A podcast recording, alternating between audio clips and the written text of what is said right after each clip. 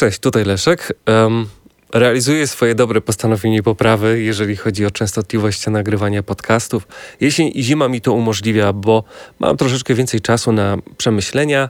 Um, przez cały czas tak samo aktywnie dyskutuję z Wami na swoim Instagramie, na Facebooku, czy także w komentarzach na YouTubie. Serdecznie Was zachęcam do tego, żebyście e, subskrybowali te moje kanały, do których linki bardzo często znajdują się w, w moim opisie. To też mi bardzo pomaga i bardzo mnie motywuje do tego, żeby działać. Tak samo jak bardzo często rozmowy z Wami e, mnie motywują do tego, żeby poruszać kolejne tematy, które być może nie są do końca związane ze sportem. To samo tyczy się depresji i nerwicy. Ok, depresja i nerwica to jest e, moja geneza tak naprawdę sportu, bo gdyby nie te zaburzenia, e, z którymi e, walczyłem i nadal walczę, to sportu do dziś dnia chyba bym nie odkrył. I to jest moja największa motywacja do regularnego uprawiania sportu, lepsze samopoczucie psychiczne. Z tego względu, że czasami na swoich filmach e, dosyć zdawkowo, ale jednak poruszam tematy związane ze zdrowiem psychicznym i z tym, ile sport mi w tym wszystkim daje, odzywa się do mnie też sporo osób, które doświadczają czegoś podobnego, jak ja doświadczałem w przeszłości. I mam niesamowitą radość z tego powodu, że mogę pomagać. Zresztą kiedyś sobie zrobiłem takie dobre postanowienie, że jeżeli uda mi się wybrnąć z tego, to będę pomagać tym, którzy walczą e, z tak samo beznadziejnymi rzeczami, mm, z jakimi ja niegdyś. I też z tego względu mm, przychodzi do mnie sporo osób, które, dla których nie jestem lekarzem, bo, bo, nim nie jestem, ale które chciałyby się poradzić kogoś, kto miał różnego rodzaju przykre doświadczenia w zakresie tego, jak sobie radzić z tym, jak zacząć, jak, e, jak postawić pierwszy krok w walce właśnie z depresją.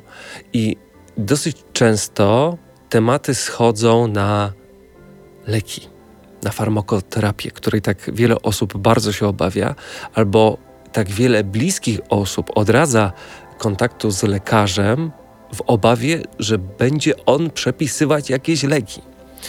I oczywiście, mm, mówiąc o psychiatrii i mówiąc o lekach, pierwsze skojarzenie osób niewtajemniczonych jest takie, że dostaniemy jakieś magiczne e, ampułki, po których będziemy chodzić po ścianach, które nas uzależnią i zrobią z, z nas wrak człowieka, który e, zostanie wypruty z emocji. Co niestety nie jest prawdą, jest takim stereotypem, e, jest mitem, z którym jeszcze długo wydaje mi się, że będziemy walczyć. Wynika to z braku wiedzy i też z troski po części, i się nie dziwię. Owszem, są stosowane w psychiatrii e, różnego rodzaju substancje, jedne gorsze, drugie lepsze, ale też mają zupełnie inne przeznaczenie. W leczeniu depresji i stanów zaburzeń, e, zaburzeń generalnie takich emocjonalnych e, używa się substancji, które są bezpieczne, które stosuje się długofalowo i które nie uzależniają. Dla, dlaczego? Ponieważ nie działają w sposób doraźny. Co mam na myśli mówiąc o działaniu doraźnym? To jest takie, które sprawia, że na godzinę po zażyciu jakiejś tabletki czujemy się lepiej. Nie ma takich leków. W leczeniu depresji stosuje się mm, leki z grupy SSRI, czyli to są e, selektywne inhibitory zwrotn zwrotnego wychwytu e, serotoniny i ich działanie następuje tak naprawdę po trzech tygodniach terapii. To nie jest substancja, którą bierzemy tu i teraz i tu i teraz czujemy poprawę. Nie. E, jest to substancja, która ma za zadanie w takim bardzo dużym, niefachowym uproszczeniu zmienić sposób, e, w jaki jest wychwytywana właśnie zwrotnie, pochłaniana przez nas, nasz mózg serotonina. Ma to na celu zwiększenie jej stężenia w naszej krwi. I nie następuje to od razu, następuje to właśnie po kilku tygodniach leczenia. I te leki właśnie odpowiadają za to, że tej serotoniny w naszym organizmie będzie, będzie więcej, bo właśnie jej niedobór odpowiada za to, że czujemy się tak, jak się czujemy. Wtedy pojawia się właśnie nerwica, pojawiają się lęki, pojawia się depresja, pojawiają się ataki paniki. Um, I stąd właśnie te leki są tak bezpieczne, ponieważ nie są to substancje, które w jakiś sposób e, wpływają, tak jak chociażby alkohol, na nasze samopoczucie, e, tylko właśnie zmieniają sposób metabolizowania tego hormonu, jakim jest serotonina i czasem także e, dopamina. Dlatego bym się nie bał.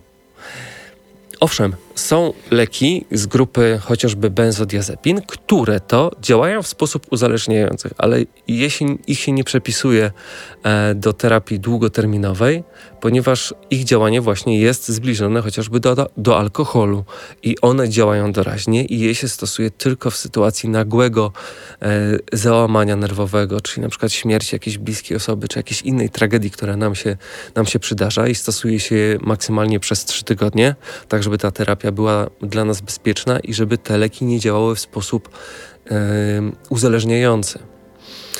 I to jest chyba e, jedna z takich groźniejszych substancji, które stosuje się w psychiatrii w przypadku leczenia takich zaburzeń, o których ja mówię. Czyli mając depresję i nerwicę, nie musimy się obawiać tego, że będziemy stosować leki, które nas będą ogłupiały, e, zmienią e, nasz sposób e, patrzenia na rzeczywistość albo uniemożliwią nam normalne, normalne funkcjonowanie. To jest mit. I ja z tym mitem też musiałem walczyć i wielokrotnie musiałem też tłumaczyć bardzo wielu osobom, że leków, które się stosuje w leczeniu tych zaburzeń, na które tak często popadamy, nie trzeba się bać.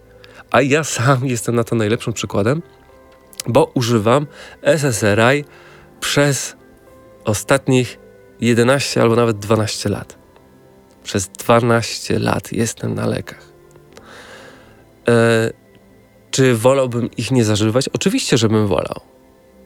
Jednakże um, jestem na tyle ciężkim przypadkiem, czego się oczywiście nie wstydzę, że no na dobrą sprawę stosowanie tych, e, tych leków umożliwia mi normalne w miarę funkcjonowanie. I wielokrotnie e, były u mnie próby zwiększania, zmniejszania dawek e, i czasami okazywało się, że niestety musimy wrócić do tej poprzedniej.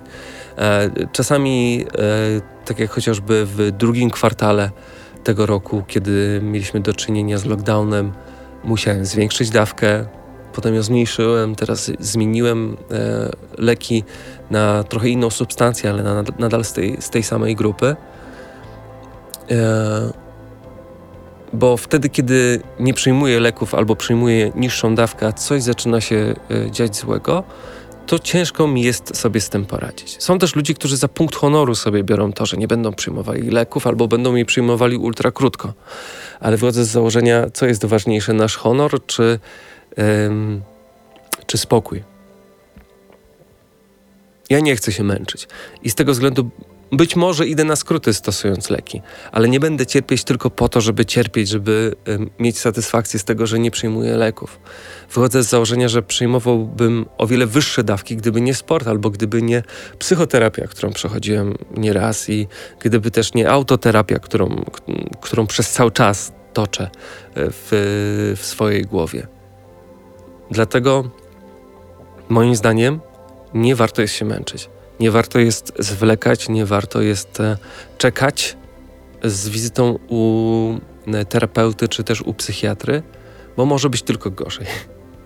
I bardzo często nieleczona przez lata depresja czy, um, czy ogólne takie poczucie niepokoju nie prowadzi do niczego dobrego. Prowadzi tylko i wyłącznie do zaostrzeń różnych sytuacji. W pewnym momencie tak się już przyzwyczajamy do tej depresji, do tej nerwicy, że nawet nie zwracamy uwagi na to, jak bardzo się męczymy, albo jak bardzo zmieni, zmienił się nasz charakter, czy nasz, nasze życie właśnie ze względu na tę nieleczoną chorobę. To jest straszne. Po prostu to jest straszne. I też znam to z autopsji, bo ja przez lata y, żyłem z nieleczonym zespołem lęku uogólnionego. To doprowadziło u mnie do ataków paniki, i potem przez rok nie byłem w stanie normalnie funkcjonować. Ale to nie wynikało z tego, że ja się bałem lekarza, ja tylko nie wiedziałem, do którego pójść. Więc byłem praktycznie u wszystkich, a dopiero na samym końcu poszedłem do psychiatry, kiedy zorientowałem się, że o kurde, to chyba jest jednak związane z moją głową. I tak bardzo często jest. Dlatego to, co mogę doradzić, to jest um, higiena życia to są leki, których się nie, nie, nie możemy bać. I mówiąc o, higiene, o higienie życia, mówię tutaj przede wszystkim o śnie, mówię tutaj przede wszystkim o zrównoważonym egoizmie i mówię tutaj także właśnie o sporcie. Sport to moim zdaniem też jest jeden z elementów odpowiedzialnych za higienę naszego życia. Nie wieczne leżenie, e, nie wieczne zapłakiwanie, zajadanie, czy też e, zapijanie problemów i stresu. Bo o wiele lepsze są leki od alkoholu. Miliard razy lepsze. A tymczasem ludzie uważają zgoła odmiennie. I to jest błąd, który właśnie powoduje, że tylko i wyłącznie okopujemy się w tych problemach. A potem z tego dołu strasznie ciężko jest wyjść. I mówię wam to nie jako teoretyk, nie jako lekarz, który tylko i wyłącznie z książek to wszystko wie, tylko jako praktyk. I najbardziej e, samemu w sobie cenię to, że w wielu różnych zagadnieniach jestem praktykiem. A za mną są lata doświadczenia, jeżeli chodzi o farmakoterapię, jeżeli chodzi o życie z depresją, z nerwicą, a także jeżeli chodzi o uprawianie sportu, który uprawiam pomimo wszystkiego, zawsze, pomimo wszystkiego. Czego i Wam życzę. Cześć.